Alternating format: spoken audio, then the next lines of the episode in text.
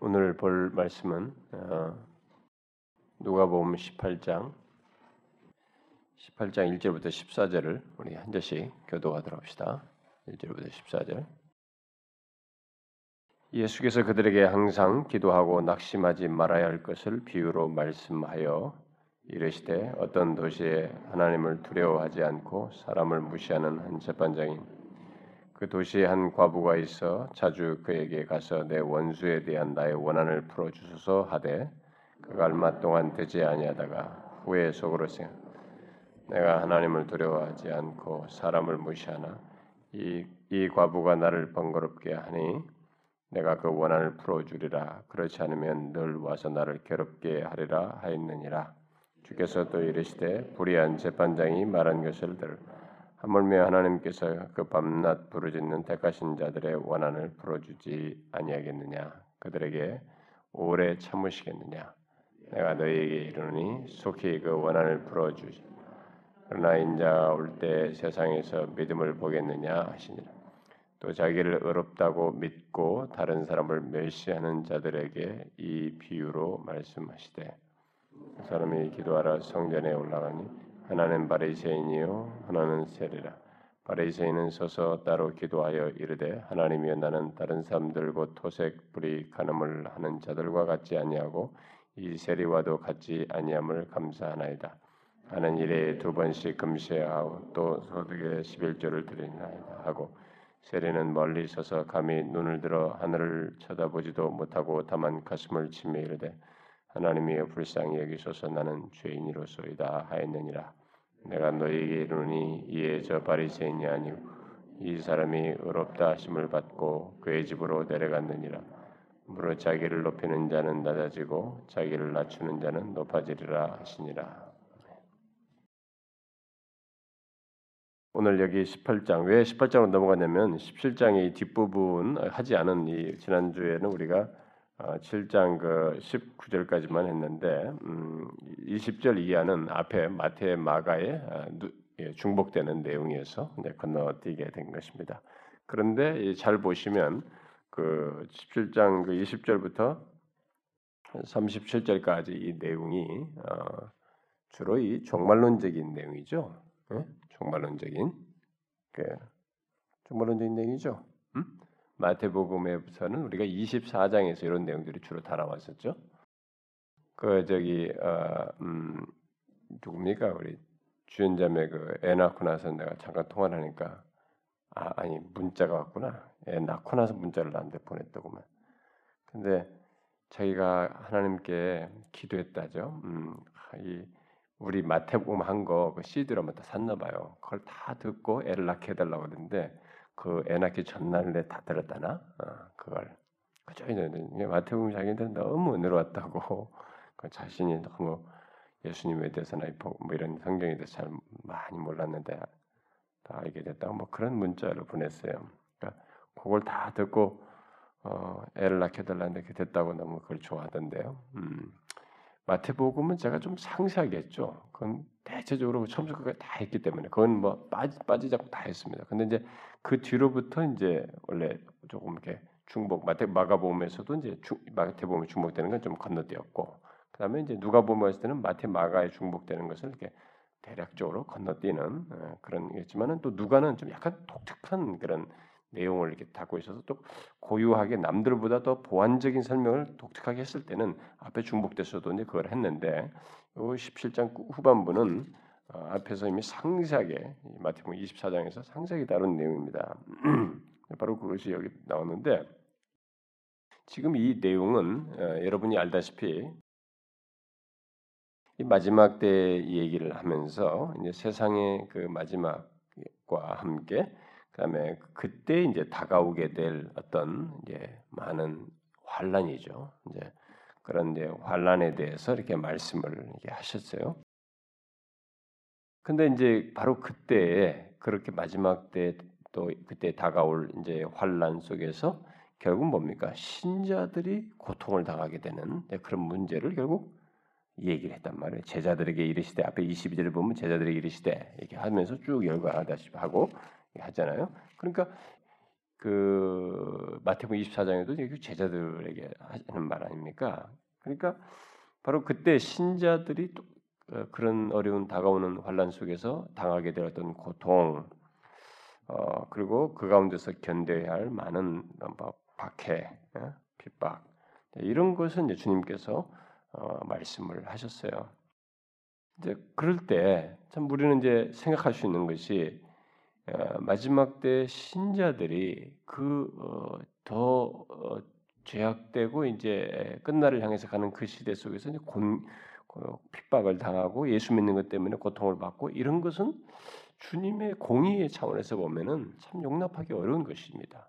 그것은 어, 결국 신자들에게 어, 공, 공의롭지 못한 그런 경험을 하게 되는데 지금도 우리가 벌써 그렇게 하죠. 예수 믿는다는 것 때문에 박해를 받는다든가 이런 것이 있는데 이제 이것보다도 주님이 오실 때가 가까우면 가까울수록 더 이제 환란이 임해 가지고 그런 현상이 있을 것을 결국 얘기를 했습니다. 그 얘기를. 근데 바로 이제 그때 신자들에게 필요한 것이 있다. 그게 뭐냐? 바로 그것과 관련해서 이제 연결시켜서 18장의 내용을 말했다고 볼 수가 있겠습니다. 뭐예요? 신자들은 바로 그런 때 자신들이 겪는 이 고통 속에서 하나님께 기도해야 된다는 거예요. 음?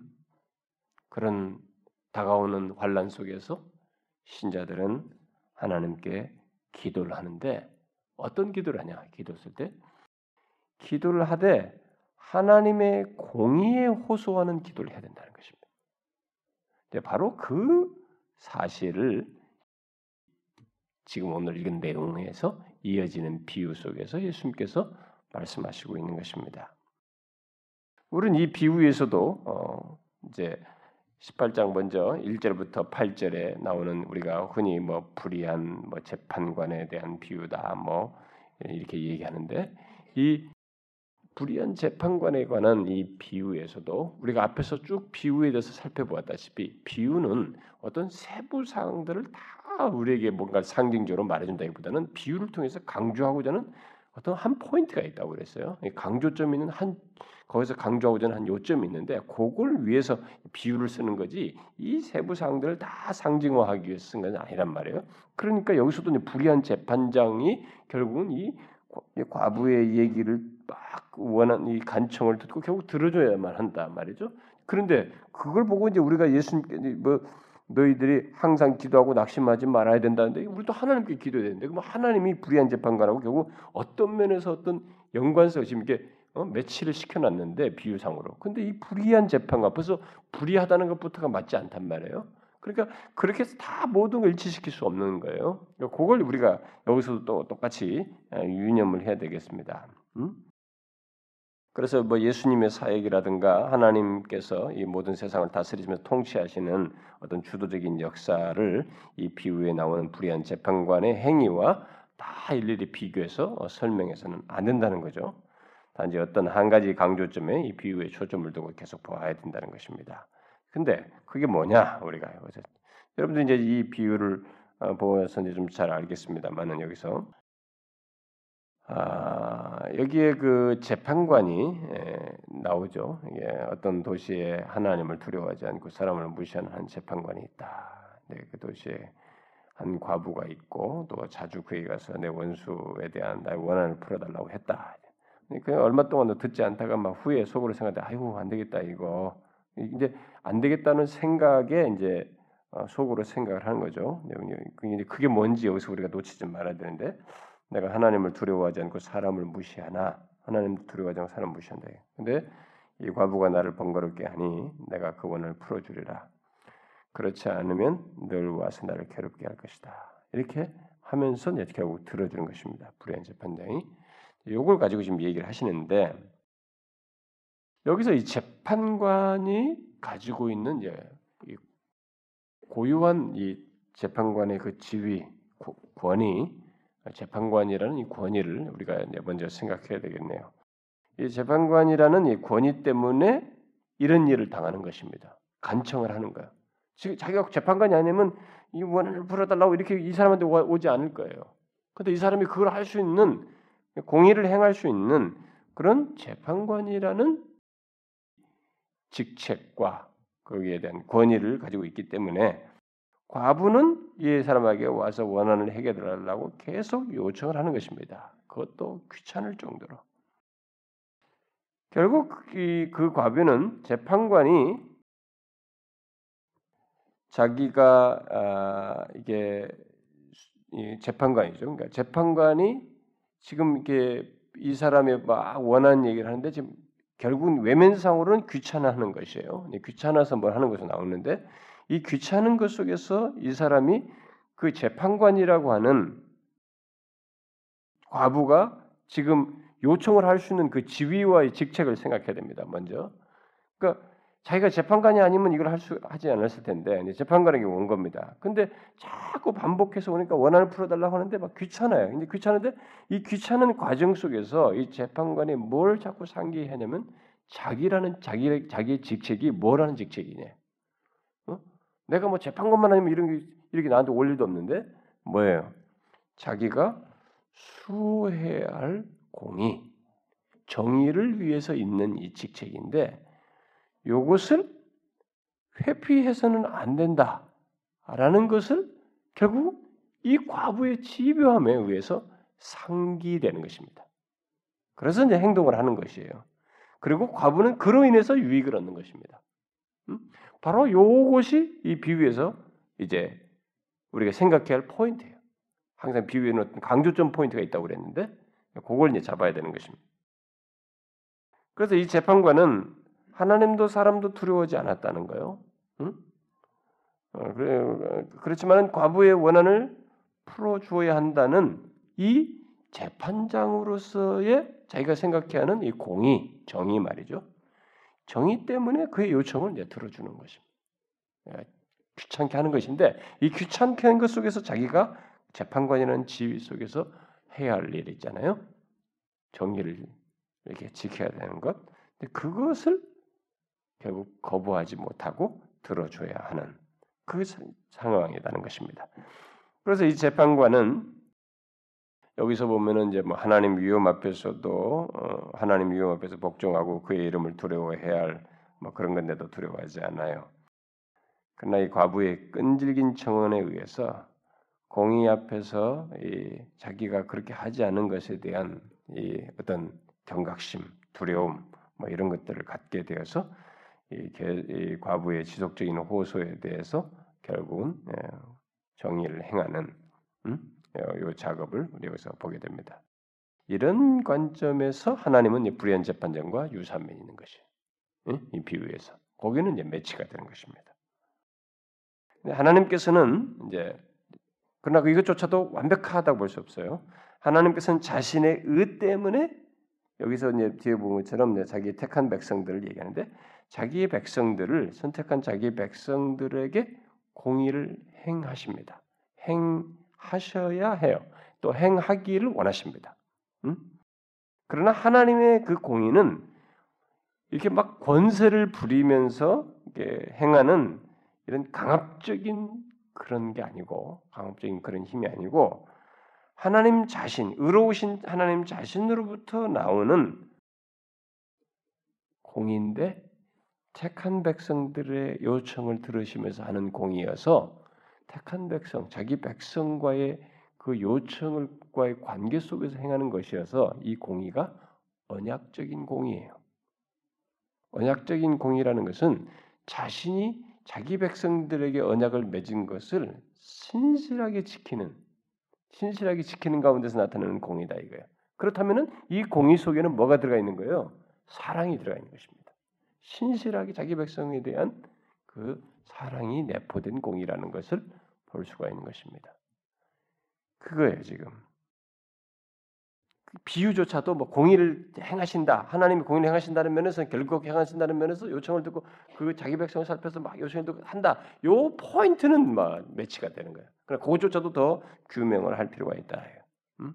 하나님은 여기는 지금 과부가 관계가 별로예요. 요청에 의해서 하는 것인데 백성에 대해서는 하나님께서는 이제 그래서 7절에 말하냐 하물며 이제 하물며 하나님께서는 그 밤낮 부르짖는 택한 자들의 원한 이렇게 말했단 말이에요. 그러니까 언약적인 관계 속에서 택한 백성이에요. 응? 그 관계성, 그러니까 하물며 여기 이것이 이렇다면 여기는 투발할 것이 없다. 예, 거기서 좀 더 디테일한 설명으로 이 어떤 이 재판관을 통해서 말하고자 하는 포인트 하나를 잡고 얘기를 하되 좀 더 구체적으로 적용해서 설명을 하고 있는 것입니다.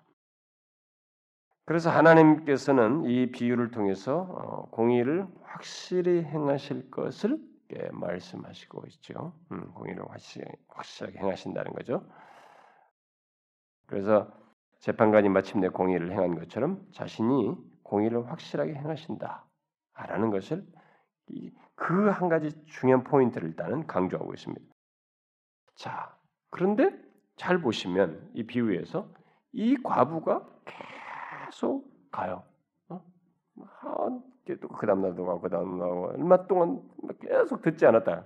그래서 18장 1절을 보니까 예수님께서 그들에게 항상 기도하고 낙심하지 말 것이니. 그러니까 뭔가 계속 가야만 하고 이게 바로 안 들어졌다고 하는 사실이 이제 여기에 내포되어 있어요. 바로 안 들었다라는 것입니다. 하나님이 분명히 공의를 행하시는데 바로 공의를 행하지 않았다는 거예요. 그들의 원한과 이 마지막 시대 17장으로 연결시키 보면은 주님이 오시기 전에 마지막 시대에 이런 세상 끝에 있게 될 임박 닥치는 환란과 이런 어려움 속에서 공의가 정말 공의롭지 못한 그런 경험을 신자들이 하게 되는데 거기서 그걸 가지고 하나님 앞에 기도한단 말이에요. 공의를 행해 달라고 이 과부처럼. 그런데 여기서도 보면 바로 행하지 않았다는 거예요. 응?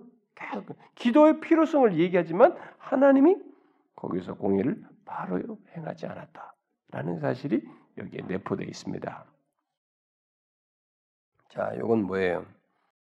하나님께서도 이렇게 하십니다. 이 세상이 공의롭지 못한데 하나님이 거기서 노하기를 더디하면서 오래 참으셔요. 근데 이 오래 참으심 속에 자기 백성들이 겪는 고통과 어려움과 환란을 당하는 이것이 포함되어 있어요. 오래 참는 것 중에 하나님 백성들이 거기서 견뎌야 하는 이 시간이 있다는 것이에요. 이 문제가 있는 것입니다. 그러니까 오래 참으시지만 선택한 백성들에게 속히 공의를 행하시는 것을 이제 우리는 이게 바로 안 하시나라는 의문을 생할 수 있는데 이제 주님께서 이 비유를 통해서 강조하는 것은 그러나 오래 참으시지만 그래도 자기 백성들을 향해서 이 과부에게 반드시 공의를 행한 것처럼 반드시 공의를 행한다라는 것을 강조해 주고 있는 것입니다. 어? 단지 그가 오래 참으시는 것은 우리들의 입장에서 보면 자기 하나님의 백성들, 자기 백성들과 관련해서 생각하다 보면은 자기 백성들에 대한 결정을 그냥 미루고 있다는 얘기거든요. 오래 참다는 것은 지금 공의를 바로 행해야 되는데 그 백성들에 대한 어떤 공의를 바로 행하는 그 결정을 미루고 계신다는 것을 말하는데 그러면 이게 뭐냐? 왜 우리를 그렇게 하시나 라고 의문을 가질 수 있습니다. 그러나 여기서 이게 이 내용 속에서도 그렇고 성경이 이제 다른 것과 이제 우리가 성경에 나오는 어떤 교리적인 것과 연관지어서 생각하자면은 하나님께서 즉각적인 도움은 주고 있지 않지만 이렇게 미루고 계시는 것 속에서 뭔가를 이루시기 위한 하나님 편에서의 행동이 그렇다고 해서 없는 건 아니라 그걸 하고 있다는 것입니다. 그게 뭐겠어요? 그걸 어디서 힌트로 들 수 있냐면 8절 끝부분에 가서 인자가 올때 세상에서 믿음을 보겠느냐라는 말을 힌트로 하는 거예요. 하나님은 기다리는 그 기간 동안에 오래 참는 동안에 우리가 뭘 하고 이런 기간 동안에 기도하면서 공의를 구하는 기도를 하면서 뭘 요청하시느냐? 믿음을 기다리게 하는 동안 우리는 하나님을 왜 이렇게 그랬습니까? 하는데 그 기간 동안에 하나님 편에서는 뭔가 우리를 위해서 우리를 위해서 하시고 있는 게 있다. 뭐냐? 믿음. 이 믿음과 관련된 어떤 뜻을 행하시고 계신다는 것을 우리가 주목해야 됩니다. 그러니까 하나님께서는 이렇게 우리에게 바로 공의를 행하지 않고 이렇게 지연하고 있는 것을 통해서 자기 백성들의 신앙이 성장되어지고 이렇게 드러나는 것, 밝히 드러나는 것을 원하신다는 것입니다. 그것을 이루기시기를 원하시고 그 그것을 위한 일을 하나님 편에서 하시고 계신다는 것입니다. 무슨 말인지 아시겠어요? 이런 면에서 하나님께서 우리를 돕는데 지체하시는 것 같지만 공의를 바로 행하지 않음으로써 지체하는 것 같지만 사실상 이런 차원에서 돕는다는 것입니다. 손을 완전히 떼고 있는 건 아니라는 거예요. 우리의 신앙을 증진시키, 성장시키기 위한 이 일을 하나님 편에서 그런 도, 도운 일을 사실상 하고 있다는 것입니다. 우리는 자꾸 우리 관점에서 내가 원하는 것이 빨리 해결되지 않았다고만 생각하지만 사실상 여러분들이 지난날의 경험을 보게 되면 그 시련의 기간이 우리가 신앙이 성장하는 기간이었어요. 어? 여러분들이 와 힘들어가지고 그때 막 견디기 힘들고 나 이런 일을 당하느냐, 어? 내가 왜 이렇게 이런 걸 당하냐, 막 그랬지만 그것 때문에 여러분들은 그 동안에 하나님을 향해서 그렇게 섬세하게 마음을 써보지도 않던 것을 하게 되고 기도하면서 이런 것을 신앙이 성장하게 되는 하나님을 찾게 되면서 신앙이 성장하는 그런 경험을 하게 됐을 것입니다. 바로 그런 차원에서 하나님은 우리가 공의를 행치 않는다라고 말하고 오면서 손 뗀 것처럼 생각하지만 사실상 하나님은 우리를 이렇게 도우시는 일을 그런 차원에서 도운 일을 계속 하고 계시다는 것입니다. 특히 여기 과부가 한 것처럼 우리들이 하나님의 도움을 이렇게 한번 더 아유 그냥 뭐 도움 주시겠지 근데 어 아니에요. 좀더 힘들어. 이 해결 기비가 안 보여. 이게 앞이 막막해. 이거 안 보내면 우리는 끝장나. 왜냐면 이게 이게 더 커질 문제야. 그러니까 아니네. 더 간절히, 좀더 진실하게, 그 더 마음이 진짜로 전적으로 하나님의 도움을 의지하면서 구하는 이런 대로 나아갑니다. 하나님은 바로 그 단계에 이를 때에 우리를 이 과부에게 돕는 것처럼 하신다는 것입니다. 근데 그 기간이 믿음이 결국은 성장하는 시간이에요. 그렇게 전적으로 의지하기까지 인간이 어떤 인간이 어떤 존재냐? 여러분들이 잘 아시다시피 우리 모두가 솔직히 잘 보면 우리는 처음부터 전적으로 의지하지 않아요. 의지하는 행동을 할 수 있습니다. 그리고 액션을 취할 수 있고 일시적으로 할 수 있어요. 그러나 그것을 더 섬세하고 진지하게, 진실하게 전적으로 하지를 못해요. 근데 거기가 어느 상태가 냐 이게 해결 기미가 보이지 않고 이렇게 막 하는 그 과정 속에서 일어나요. 인간은 바로 처음부터 탁탁 되면 야 하나님 정말 쉽네. 예수 믿는 재미는 있구만. 우리가 아주 경솔해져요. 하나님이 아주 쉬운 존재처럼 생각해. 그렇지 않아요. 아주 어렸을 때는 초기에는 그런 현상이 벌어질 수 있습니다. 그러나 더 신앙이 오래면 오래수록 우리가 발견하게 되는 것은 하나님이 우리를 끌어당겨요 이렇게.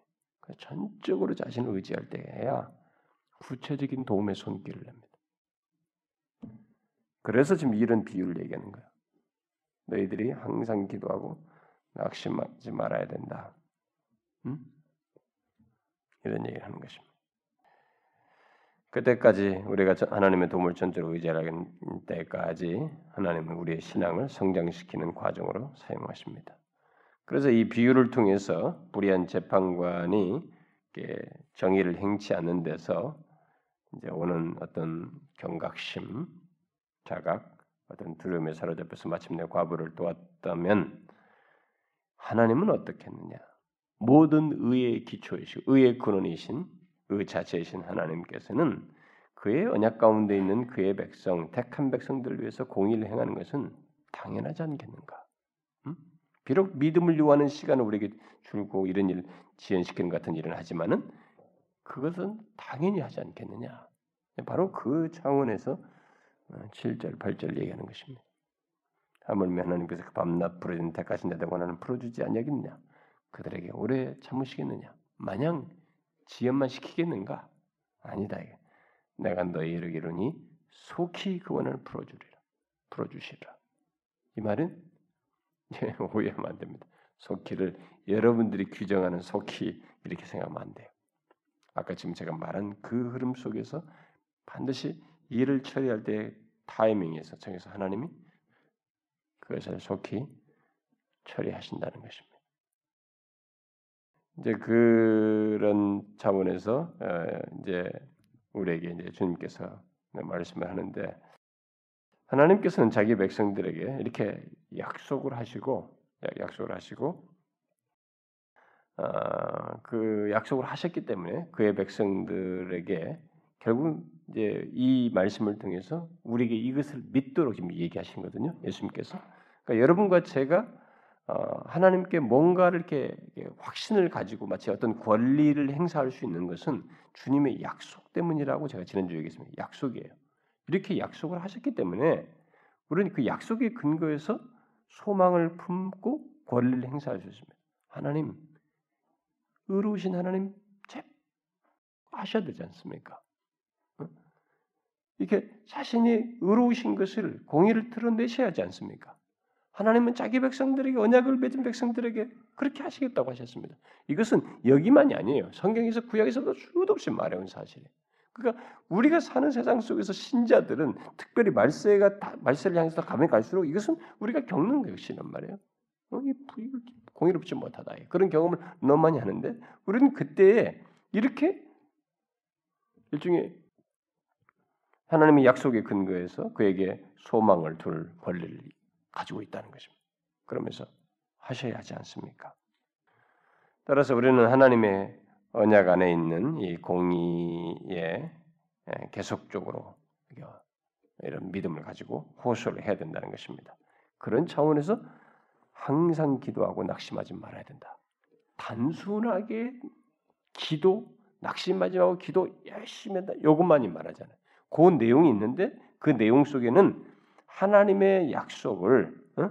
하나님의 언약 안에서 이 그 약속을 아, 하나님의 약속을 믿고 그의 공의를 호소하는 가운데서 이렇게 낙심하지 말고 계속 기도해야 된다 이 얘기입니다. 단순히 기도 행위 자체만을 말하지 않아요. 음? 이 비유 자체는 어, 그것만 생각하면 안 됩니다. 그래서 우리 하나님께서는 오히려 그 낙심하지 말고 이렇게 비록 인내하는 그 기간을 통해서 우리에게 어떤 믿음을 증진시키는 것도 있기 때문에 우리는 하나님께 그저 믿음을 가지고 공의를 행하신다고 하셨으니까 하나님의 공의를 행하셔야 되지 않습니까? 하나님의 공의에 호소하는 기도를 낭망치 말고 해야 된다는 것입니다. 여러분 신자들이 제일 견디기 어려운 것이 사실 이, 이 지금 이 비유를 통해서 말씀하는 이런 거예요. 우리가 내가 예수 믿는 것 때문에 왜 이런 일을 당하는가? 음? 절망스럽고 좌절스러울 때가 있거든요. 근데 낙심하지 말고 기도할 때 특별히 하나님께서 이 약속의 근거에서 공의를 호소하는 것을 우리가 해야 된다는 것입니다. 마지막 때 말세일수록 환란을 겪을수록 더욱 그리 해야 된다는 것입니다. 근데 하나님께서는 어, 자신의 어, 공의 때문에 그가 우리의 기도를 들으실 것이라고 이제 어, 이렇게 어, 들으실 거를 이렇게 말씀하시는데 그것을 단순히 믿음 없이 기도만 하는 것을 말하진 않아요. 여기 끝 부분에서 말한 것처럼 민자가 올 때 세상에 믿음을 보겠느냐라고 말한 것처럼 그냥 단순한 기도를 말한 것이 아니고 믿음을 가지고 기도하는 것 그걸 얘기하는 것입니다. 여러분 요 마지막 문구는요 우리에게 시사하는 바가 굉장히 큽니다. 주님께서 오시기 전에 인자에 올 때 마지막 때에 세상에서 믿음을 보겠느냐 참 이, 나는 이 문구를 볼 때마다 하여튼 뭔가 이게 약간 전율이 흘러요. 이렇게 아주 짜릿 머리 머리부터 찌릿해진다고. 뭔가 이게 상당히 그 어, 두렵게 여기지기도 하고 어, 경고의 색채가 너무 강해요. 여러분은 안 그랬습니까? 나만 그런가요? 나는 이게 참 이 구절 읽을 때마다 좀 그런데 여러분은 안 그렇습니까? 그렇죠. 야, 인자가 올 때 믿음을 보겠느냐? 이게 무슨 말씀이십니까? 우리가 다 열심히 믿는데 어, 믿음을 보겠느냐? 여기서요 믿음이 우리가 흔히 말하듯이 뭐 좋냐 나쁘냐 이게 문제가 아니야. 믿음이 있느냐는 걸 얘기해요. 어? 그거 그것만으로도 이게 예. 바로 이게 하나님의 그 약속에 믿고 거기서 그래도 미 세상이 아무리 어쩌라 저쩌라 해도 말이지 환란이 있어도 환란이 거세도 거기서 어쨌든 하나님의 약속을 믿고 공의에 호소하면서 낭망치 않고 기도하는 이런 믿음이 있겠느냐 과연. 중간에 다 낮아빠진다 이게 많은 사람들. 뭔가 뉘앙스가 많지 않다라는 걸 시사하잖아요. 반어적으로. 그렇다는 것입니다. 그걸 우리가 못한다는 거예요 사람들이 근데 우리도 이제 이런 차원에서 우리 우리끼리 이제 막 여론 조사를 한다. 우리끼리 한번 여론 조사에 사람 당신이 어려울 때 이럴 때 이렇게 합니까? 그렇게 기도하는 사람이 있습니까? 어? 어 한번 믿음을 가지고 그렇게 기도하는 사람 한번 있는가 봅시다. 그러면은 사실 우리가 의외로 안 할 수도 있어요. 하는 사람은 할 수 있는데 그 믿음을 그렇게 밝히 드러내지 못하는 사람이 의외로 다수일 수 있어요. 현재 시제 속에서도. 그런데 거기다 만약에 환란이 닥치고 그러면 오죽하겠는가? 응? 그걸 여러분들 생각을 해봐야 됩니다. 네, 저 자신부터 그래요. 제 자신부터. 제 자신부터 진지하게 생각할 내용입니다.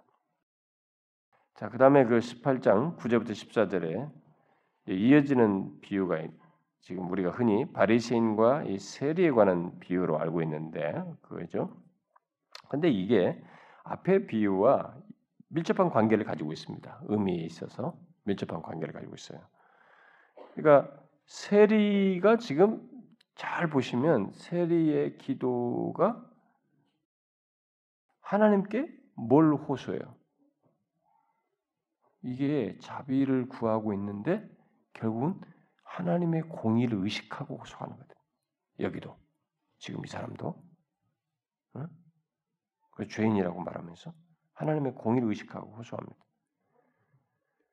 그런데 그 그가 호소하는 것은 바로 무엇에 근거해서 하느냐? 죄인인데, 아 죄인인데 죄인이면 하나님의 공의 앞에서 뭐 어떻게 되 그냥 끝나 끝나는 거잖아. 그런데 호소한단 말이에요.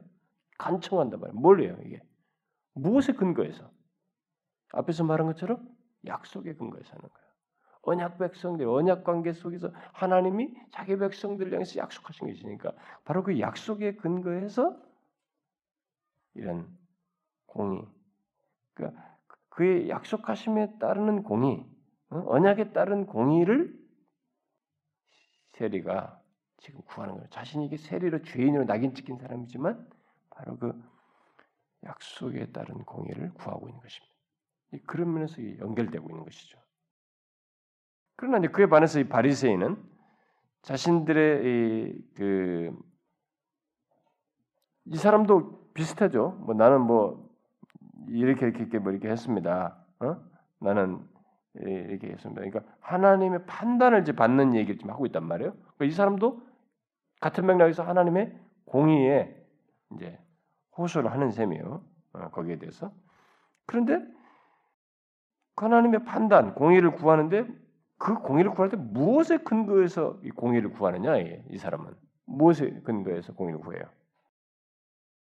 그래 자신의 의에 기초해서 자신의 활동, 자신의 행동, 자신의 사역 이것에 기초해서 공의를 구한다는 거예요. 이게요 아주 아주 무서운 차이입니다, 여러분. 거기는 그 공의는 그런 것에 기초한 공의는 그냥 박살밖에 없는 거예요. 아무런 것이 없어요, 그냥. 거기는 얻을 게 없는 것인데, 아, 이 바리새인이 그렇게 하고 있는 거예요, 지금. 우리가 이 비유를 잘 이해하셔야 됩니다. 그래서 우리에게 적용하라고 지금 얘기하는 거거든요. 이 제자들에게도 지금 은근히 이, 이, 이 자기를 어렵다고 하는 문제를 가지고 있을 수 있는 여지와 관련해서 얘기하고 있기 때문에 우리에게도 이게 잘 들어야 됩니다. 음? 그 자기의 그 활동에 기초해서 공의를 구하고 있어요. 어? 이 근데 이 에, 세리의 기도는 예수님께서 칭찬하지만 이 사람은 여기는 막그 책망 결과 하는 거죠. 근데 이 세리의 기도는 뒤에 보면 알지만은 13절에 보니까 어? 뭐예요? 감히 눈을 들어 하늘 쳐다보지도 못하면 가슴을 치면서 하나님이여 불쌍히 여기소서 나는 죄인이로소이다. 자, 죄인입니다. 불쌍히 여기시옵소서. 공의에 호소하는데 죄인입니다. 근데 불쌍히 여기시옵소서. 불쌍히 여기는 문제를 이 사람은 이미 알고 구하고 있다는 거예요. 그러면 이게 어떤 약속이에요? 불쌍히 여기 주실 것을 믿는 말씀, 이 약속은 어떤 약속입니까? 하나님께서 언약의 백성들에게 뭐예요? 돌아오는 자들과 화목하신다는 거예요. 화해하시고 다시 교제하신다고 하는 이런 화목에 대한 말씀에 기초한 기도를 하고 있는 것이고 그런 언약에 근거한 기도를 하고 있다는 것이죠. 언약의 공의에 호소하는 기도를 하고 있다는 것을 우리가 보게 됩니다. 우리는 하나님께서 우리에게 축복을 약속하셨기 때문에 하나님의 축복을 받을 권리가 있다고 말할 수 있어요. 그러니까 내가 뭘 했기 때문에 하나님의 축복을 받을 권리가 있다고 생각하면 큰 착각이고 하나님께서 약속하셨기 때문에 축복을 약속하셨기 때문에 특히 자기 백성들과 관계에 있어서 언약 속에서 약속하셨기 때문에 우리는 그것을 구할 권리도 있고 받을 권리라는 것을 말할 수 있습니다. 받을 권리를 가질 수 있어요.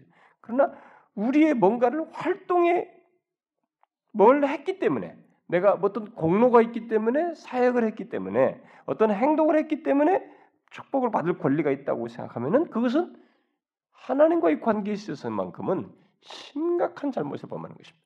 이 세상에서는 후자가 먹혀요. 응? 내가 이만큼 수고했으니까 이렇게 줄라 말이지.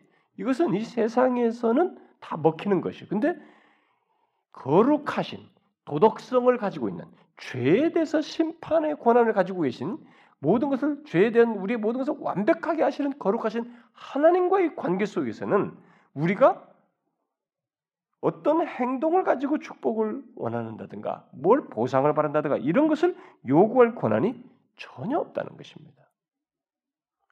무슨 말인지 알겠죠? 이걸 아는 것이 이 비유에서 음, 우리가 생각할 수 있는 아주 제일 핵심 포인트예요. 근데 예수님은 결국 여기서 자기를 의롭다고 믿고 다른 사람을 멸시하는 자들에게 이 비유로 말씀하시되 그러니까 이게 지금 분명히 바리새인들에게 끼어 있어요. 근데 문제는 뭐냐?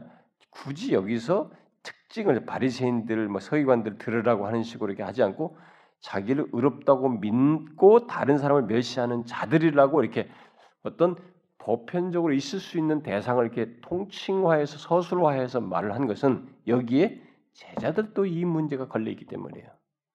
제자들도 이런 실수를 잘했습니다. 그동안에 예수님, 예수님 앞에서. 그러니까 제자들에게도 지금 이 비유를 통해서 들으라고 하는 거예요. 제자들에게 지금 야, 이 얘기 좀 들어봐라. 결국 이 얘기는 제자들에게 하는 것입니다. 이 얘기를. 그러니까 우리가 그것을 여기서 주목해야 되는 게 제자들조차도 계속해서 자기 자신을 이렇게 신뢰하려고 하는 죄악에 빠질 위험을 가지고 있었습니다.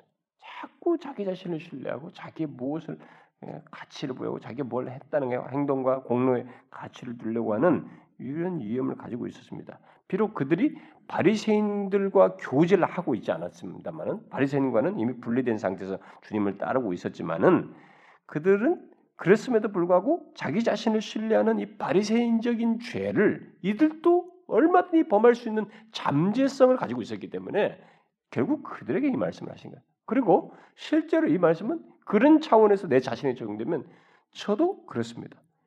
저의 어떤 행동과 활동과 사역을 가치 부여를 하려고 그것을 계속 뭔가를 이렇게 어? 기초에서 뭔가를 이렇게 괜찮은 것처럼 나를 인정해 보려고 하고 그러니까 하나님께 요구를 할 때 힘이 실어지는 것처럼 하려고 하는 이 본성이 내 안에서 항상 꿈틀대요.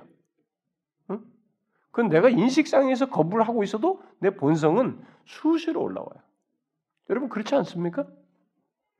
여러분 리더들 중에도 하, 여러분들이 막 하는데 뭐가 막 사람들 반응이 좋다. 여러분들이 막 사역을 하는데 뭐 사람들이 좋다. 사람 좀 늘어났다. 뭐 원래 다 주일학교를 가르치는 애들이 막 좋다. 반응이 좋다. 그럼 여러분들이 거기서 자기를 의롭다고 믿는 사람들이 응? 그러면서 그렇지 못한 다른 사람을 하찮게 보는 이런 일이 꿈틀댈 수 있어요. 목사들 세계 속에서는요. 자기가 교사하는 사람들이 많은 큰 교회를 있다. 그러면 작은 교회의 목사를라든가 그런 것이 없는 목사를 아주 하찮게 여기는 이런 일이 있을 수 있는 거예요. 실제로 그렇게 해요. 응? 저는 오히려 그걸 제가 아직 제가 또 그 자리에 가면은 또 어떤 변명을 할지는 내가 모르겠어요. 과연 내가 어떻게 변질될지는 모르겠지만 저는 그걸 반박하는 거예요.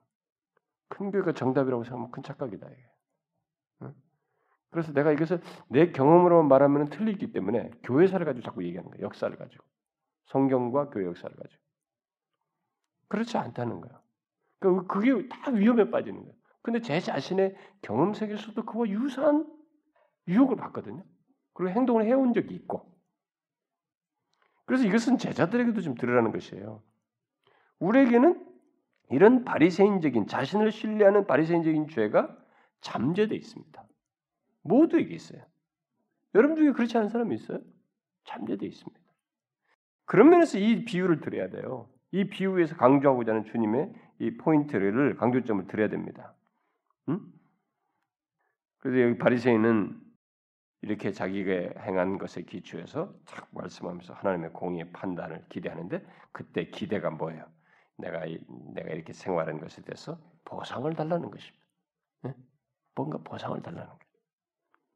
근데 세리는 자기가 하나님의 언약을 어겼다는 거죠. 그래서 하나님의 은혜를 받을 가치가 없다고 생각을 하고 하나님의 자비를 값없이 하나님의 자비는 값없이 주어지는 선물이기 때문에 그 자비와 함께 자신을 용서해 달라고 죄 사해 달라고 음? 그런 죄 사함을 구하는 기도를 하는 것입니다. 지금 주님은 이것을 칭찬합니다. 근데 이 바리새인의 기도는 보세요. 여러분 잘 보지만 매끄럽고 자신의 선행과 활동이 다 열거되고 있죠. 음? 서서 따로 기도하는데 하나님의 나는 다른 사람들 곧 토색 불이 가늠하는 자들과 같지 아니하고 이 세례와도 같지 아니함을 감사하나이다. 나는 일에 두 번씩 금식하고 또 소득의 11조를 드리나이다 하고 이렇게 했는데 여기 뭡니까? 이 기도 속에 뭐가 있어요? 하나님의 공의를 구하는 이런 행동 속에 자기로 가득 차 있고 자기로 가득 차다 보니까 뭐예요? 무자비해요. 다른 사람에 대해서 무시합니다. 여러분 자기가 자기를 의롭다고 여기고 자기를 이렇게 높이 보는 사람은요 누군가를 평가절합니다. 누군가를 반드시 무시해요. 그러니까 여기서 주님께서 자기를 의롭다고 믿고 다른 사람을 멸시하는 자들이라고 그랬어요. 그러니까 이게 붙어 있는 거예요, 여러분.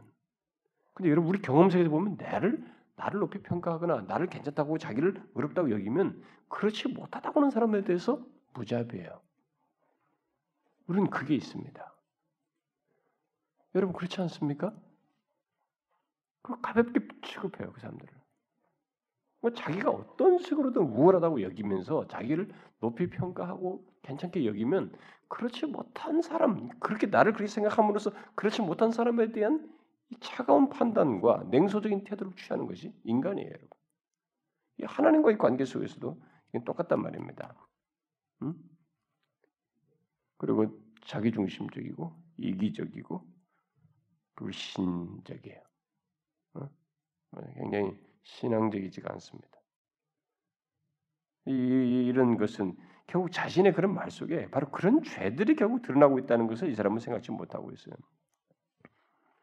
그리고 하나님께서 언약 가운데서 은혜를 약속했을 때 놀라울 정도로 은혜 하나님의 어떤 화목, 화해, 그들에게 다시 은혜를 주시는 자비를 베푸시는 이 약속은 잘 보시면 의인에게 한 약속이 없어요. 다 죄인이에요. 죄인에게 한 약속입니다. 그렇죠? 여러분 성경 다 뒤져봐요. 하나님의 약속이 죄인인데 주님을 의지하는 거예요. 죄인인데 불쌍히 여기시옵소서 하고 돌아오는 거예요. 주님의 언약의 이 약속, 우리를 받아주신다고 하는 것, 약속 안에서 받아주신다는 것에 근거해서 오는 사람들이에요. 바로 그것이 이 사람에게는 잊혀지고 있는 것입니다. 생각이 안 되고. 응? 죄인에게 은혜를 약속한 하나님의 말씀에 대해서 전혀 이해가 없어요, 지금. 이 바리새인은 지금. 그래서 자신의 선한 행위를 자꾸 열거하면서 율법에 요구하는 것보다 더 많은 것을 행했다고 자꾸 자랑하는 것입니다. 그는 하나님께서 공로를 인간의 공로를 인정하지 않는다는 것을 모르고 있어요. 단지 우리들이 우리의 마음이 하나님께 속해 있을 때만이 하나님께서 우리를 받으시고 그럴 때만이 그를 섬길 수 있다는 것을 이 바리새인은 전혀 모르고 있습니다. 우리는요 이 비유에서 바리새인과 세리비유에서 굉장히 많은 적용적인 내용을 찾습니다. 여러분과 제가 우리가 익숙하게 알고 있는 이 비유지만 우리가 굉장히 많은 것을 깨달아야 돼요. 하나님은요 우리의 공로를 인정하지 않습니다. 여러분들이 교회 안에서 뭘 어쨌고 저쨌고 내가 10년이고 뭐 내가 모태 신앙으로 지금까지 몇십 년 교회를 섬겨 교사를 몇십 년 했고 무슨 교회에서 지금 헌상을 뭘 했고 내가 그래도 바쁜 중에 그렇게 몸이 쪼개도 힘든데도 부추는데도 내가 교회 와서 이렇게 수고를 하고 봉사를 미안하지만 그거 하나도 하나님 인정 안 해요. 공로로서 인정하지 않습니다. 그걸 아셔야 됩니다.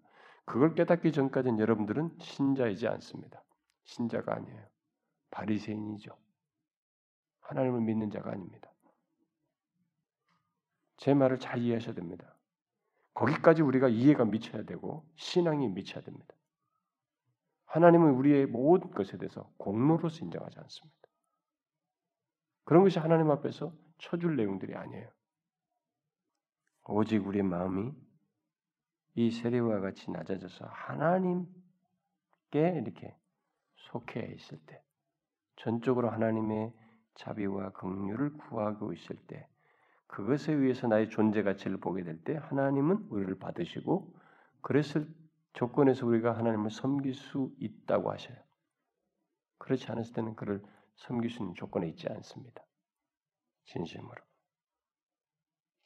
바리새인은 자기가 율법이 요구하는 것 이상으로 행했다는 이 생각만으로 가득 차 있어요.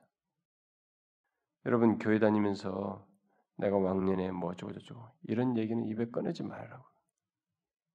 그런 거 하는 거 아니에요. 우리가 부지 중에 나올 수 있어요, 여러분. 응? 내가 뭐 어쩌고 저쩌고. 네, 그런 것은 자기 자랑처럼 늘어날 텐데 그거 여러분 꺼내지 말아야 돼요. 제가 우리 교회요. 여러분들이 이제 에, 나중에 오신 분들은 우리 교회에서 제가 이 개척할 때 초기에 막 설교했던 것을 좀 들으실 필요가 있어요. 좀 비록 귀가 아프고 좀 듣기 거북스러워도 하여튼 뭐 그때는 뭐 그냥 항상 하이톤이었는데 좀 듣기는 거북스럽죠. 참 관리 음높낮이를 관리하면서 들어야 되니까 참 힘들긴 하겠지만 그 내용들을 여러분들이 나중에 오신 분들은 좀 알아야 돼요. 제가요 반복해서 말한 것이 여러 가지 있습니다. 그 중에 하나가 처음 개척할 때 첫 예배 때부터인가 그, 그 전부터 그랬어요. 공식적 예배 드릴 때부터 여기 여러분들이 여기 지금 몇 사람 와 있는 처음 시작하는 사람들 내가 우리 교회 개척 멤버네 내가 초기 멤버네 교회에서 뭐 어쩌네 이런 얘기는 앞으로 후대에 언제 시간이 가더라도 그런 말 꺼내지도 말라 제가 처음부터 그랬어요. 그런 것들이 당사자를 죽이거든요. 저는 그걸 압니다. 교회에 손상 주는 것도 있지만은 그 당사자가 죽어요. 반드시 죽게 돼 있습니다, 여러분. 그리고 이 구절을 그대로 행해요, 그 사람은. 다른 사람이 멸시해요, 다른 사람. 자기를 그렇게 높이 범으로써. 그래서 못 벗어나요, 그 의에서. 그래도 그 성장이 안 돼, 그 사람들은. 그러니까 이것을 여러분들 꼭 경계하셔야 됩니다. 교회 오래 다닌 사람들이. 어? 오래 있은 사람들이 자기가 어떤 식으로든 자기를 남보다 낫게 낫다고 생각하고 자꾸 어렵게 여기는 이런 것이 그리고 내가 이 뭐이 뭐, 요구하는 율법이 요구하는 이상으로 어? 남들보다 뭐 하는 것 이상으로 뭘 하는 것을 자꾸 그런 것에 생각을 하지 말아야 돼요. 이 바리새인은 자신이 율법이 요구하는 것 이상으로 많이 행했다고 그러면 이렇게까지 할 필요가 없는 거거든요. 뭐 두 번씩 뭐 이렇게 하고 뭐 두 번씩 금식 일에 두 번씩 이렇게 하는 뭐 근데 이렇게까지 했다는 이런 것은 이상으로 했다는 것을 자꾸 얘기하는데 이게 뭐냐? 사실 이 사람이 놓친 게 있거든요. 하나님의 뜻을 생각해야 돼요. 하나님의 뜻은 하나님 뜻을 알지 못하고 행하는 것은 율법을 행하는 게 아니에요. 오히려 더 죄를 범하는 것이지. 응? 하나님의 마음을 뜻을 알아야 되는데 그것은 생각지 않고 지금 거기에만 있는 거예요. 주님 여기서 이런 자의 마음이 아닌 세례와 같은 마음을 우리에게 제자들에게 지금 말씀하시고 있습니다. 뭐예요? 세례가 뭐랬습니까? 비록 언약을 어기었어도 그 죄인을 향해서 하나님께서 그 자비를 구하는 자에게 화목, 화해, 화평을 약속하신 그 말씀을 의지해서 간구하며 주를 의지하는 것이 그것을 가지라는 것입니다. 여러분과 저는 제자들이 이 말을 들었을 때 이후로 그들은 이렇게 해야 할 필요가 있을 겁니다. 그들은 완벽하지 않기 때문에 죄를 범할 수 있거든요. 그 뒤로. 그는 주님 앞에 완전히 설 때까지는 이 말씀을 여기서 주는 교훈을 지켜 행해야 할 필요를 가지고 있어요. 근데 그때 자기가 그동안에 과거에 이런 경험이 있고 저런 경험이 이렇게 있다고 해서 자꾸 자기를 의롭다고 믿고 그렇게 하지 말고 그때 하나님께서 죄인에게 약속한 화평을 약속한 그 약속의 말씀을 의지하여 간구하고 그를 의지하라는 것입니다. 그것을 지금 얘기하시는 거예요. 우리는 자꾸 편견이 어디로 딱 미치냐면 그래도 세리인데 이게 자꾸 가는 거야. 어? 그래도 세리지 않는 거예요. 세리 다 내놓은 죄인인데. 근데 여러분 하나님의 시각을 여러분 잘 아셔야 됩니다. 하나님의 시각은요. 이 바리새인이 이게 이거나 이거나 오히려 바리새인이 더 나쁘게 보고 있어요. 그리고 세리라고 내놓은 죄인이나 괜찮은 사람이라고 말하는 죄인이나 하나님 배에서 볼 때는 차이가 없어요. 미안하지만 우리는 차별을 자꾸 둡니다. 그래도 저 사람보다는 좀 낫지 않습니까? 내가 이 정도 했는데 어? 내가 얼마나 내가 그래도 경건의 노력과 관리를 잘하고 있는데 그렇게 보면 안 돼요. 그렇게 하는 중에도 내가 하나님 앞에서 온전치 못하고 죄를 범하고 있을 때 마음으로든 어쨌든 간에 누구를 미워하든 어쨌든 간에 무슨 죄를 죄를 지었을 때 우리는 이 세례와 같은 마음을 가져야 되는 것이죠. 우리는 다른 것에 의해서 주님 앞에 나갈 수 있는 게 내 행동의 기초에서 나가는 게 아니에요. 우리의 가치라는 게 뭐냐? 우리 그런 자를 용납하시고 화해케 하시, 죄를 용서하시겠다고 하는 그것의 기초에서 약속의 그것에서 나가는 것입니다. 네? 이것을 행하라는 것이에요. 그래서 이 교훈을 지금 강조하는 것입니다. 여기서 이 세리는 자신의 생활이나 자신의 회개나 또 자신의 기도나 또는 자신의 믿음의 기초에서 그것을 기도 그런 것들을 기도의 이 근거로 삼지 않고 뭐예요? 하나님의 말씀의 기초에서 하나님의 약속의 기초에서 이렇게 기도를 하는 거거든요. 그러니까 우리가 내가 기도를 한다는 것 자체도 기도의 근거로 삼으면 안 돼요. 오직 하나님의 약속, 그 말씀의 기초에서 하는 것이 합니다. 그래서 가끔 보면은 자기가 뭐 기도를 얼만큼 하고 얼마 몇 년 하고 그러니까 자꾸 기도 자기가 뭘 한 거지 그조차 기도 자체도 그것의 기초에서 자꾸 뭘 하려고 그러는데 그러지 말아야 됩니다. 죄인에게 하신 받아주시겠다고 하신 하나님의 말씀에 기초한 기도를 해야 되는 그걸 지금 말씀하시는 거예요. 그게 지금 세리가 보여준 장점이라는 것을 우리에게 말해주고 있는 것입니다. 우리는 자신을 믿은 믿은 이 바리새인과 같은 생각이나 태도, 생활을 경계하고 자신을 어렵다고 생각하는 그런 룰을 잠시라도 보면서는 안 된다는 거죠. 반대로 어렵지 않다고 생각한 셀이 그가 오히려 하나님으로부터 어, 의롭담을 얻고 집으로 돌아갔다. 음? 집으로 내려갔다. 이렇게 말하고 있습니다. 그래서 하나님께서는 결국 그렇게 말한 이 세리와 화목하시고 하나님의 은총과 교제를 경험하게 하셨다. 하나님과 교제를 다시 회복시키셨다. 그러나 바리새인은 그런 걸 모릅니다. 하나님과 교통이라는 것, 하나님의 은총과 자비를 입는다는 것 이런 걸 전혀 몰라요 지금 여기서 거기서 제외된 사람이. 그러니까 그래서 무서운 거예요, 여러분. 자기를 어렵다 여기면 하나님과의 관계 속에서 겪는 이 교제나 그분의 그 은혜를 경험하고 누리는 이것을 몰라요. 자기 쪽에서 일방적으로 하는 이, 이 활동에 스스로 만족해 버리는 거예요. 신앙이라는 것은 기독교 하나님을 믿는 것은 하나님과 교통 속에서 있는 거거든요. 죄인이랄지라도 하나님과 관계 속에서 회복시키시고 또 용서하시고 또 은혜 주시고 이 관계 속에서 믿는 것이 기독교예요. 그게 바른 신앙인 겁니다. 근데 교회를 오래 다녀도 자기 혼자 열심히 하고 막 즐겁고 참 맡은 거 잘하면서 사람들 인정받으면 그게 즐거운 사람은 그 꽝이에요, 여러분. 어? 그 꽝이라고. 죄가 있든 어쨌든 그걸 타는데 오히려 하나님과 이게 교통하는 게 있어야 거야. 바리새인은 그것이 없어요 지금. 그러므로 우리들이 자신의 죄를 죄의 용서를 구할 때 하나님께서 그의 말씀을 통해서 우리에게 계시 주신 그의 공의를 의지해야 됩니다. 응? 네. 말씀을 붙들고 그의 공의를 의지해야 됩니다. 그래서 여기 마지막으로 뭐 무릇 자기를 높이는 자는 낮아지고 자기를 낮추는 자는 높아진다. 이 얘기를 또 덧붙였습니다. 자, 여러분 정리해 봅시다. 이 앞에 단락에서 기도에 있어서 우리가 인내가 중요하다는 걸 얘기했습니다. 그러나 기도에서 우리가 하나님의 공의, 반드시 자기 백성과 언약 관계 성실하신 공의를 나타내신다는 것을 믿는 믿음으로 하는 기도가 중요하다라는 것.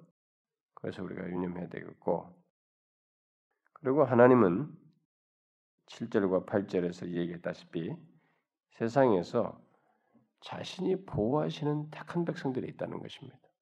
어, 자신이 특별하게 보호 가운데 있는 선택받은 백성들을 두고 계시다는 사실. 그러니까 우리가 좀 힘들다 환란 가운데서 막 공의롭지 못한 경험을 한다 할지라도 하나님의 보호 속에 있는 그의 백성들이 있으니 그리고 그 공의를 행하시는 분이 계시기 때문에 우리는 그 믿음 속에서 살아야 된다는 것이에요. 특별히 세상 끝에 주님 인자가 올 때 참된 믿음을 찾아보기가 어려울 것이라고 하는 이 말씀을 우리는 생각하면서 다 이건 남들을 위한 말이라고 생각하고 나는 해당되지 않는다고 생각하지 말고 항상 이런 말씀은 자기에게 적용해야 됩니다. 내가 주님의 때가 가까우면 가까울수록 내가 시간이 더 지나면 지날수록 나는 이 세상에서 믿음을 가지고 있는데 응? 이 공의로우신 하나님을 믿고 그를 믿는 믿음으로 그분이 하신 말씀 약속을 믿음으로 인내하면서 그분을 공의를 행해 달라고 구하는 자인가 어? 믿음을 가진 자인가 물어봐야 됩니다. 그리고 두 번째 단락에서 주님이 물리, 물리치신 자가 어떤 자인지 잘 유념해야 됩니다.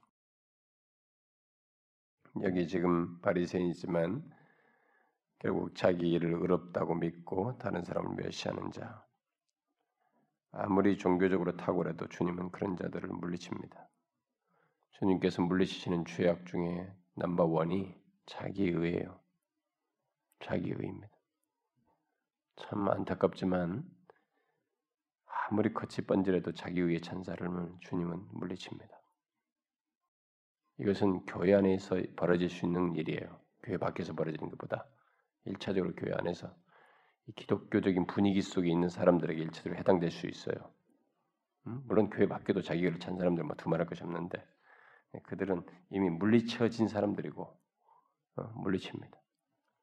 그 죄를 경계해야 됩니다. 그리고 여기 바리새인 같은 기도를 주님께서 정죄하고 있다는 것을 기억하고 이기적이고 자비심이 없고 남을 멸시하는 색채가 강하고 자기 의를 드러내는 이런 기도는 정죄하는 기도입니다. 하나님께서 주님께서 인정하는 게 아니에요.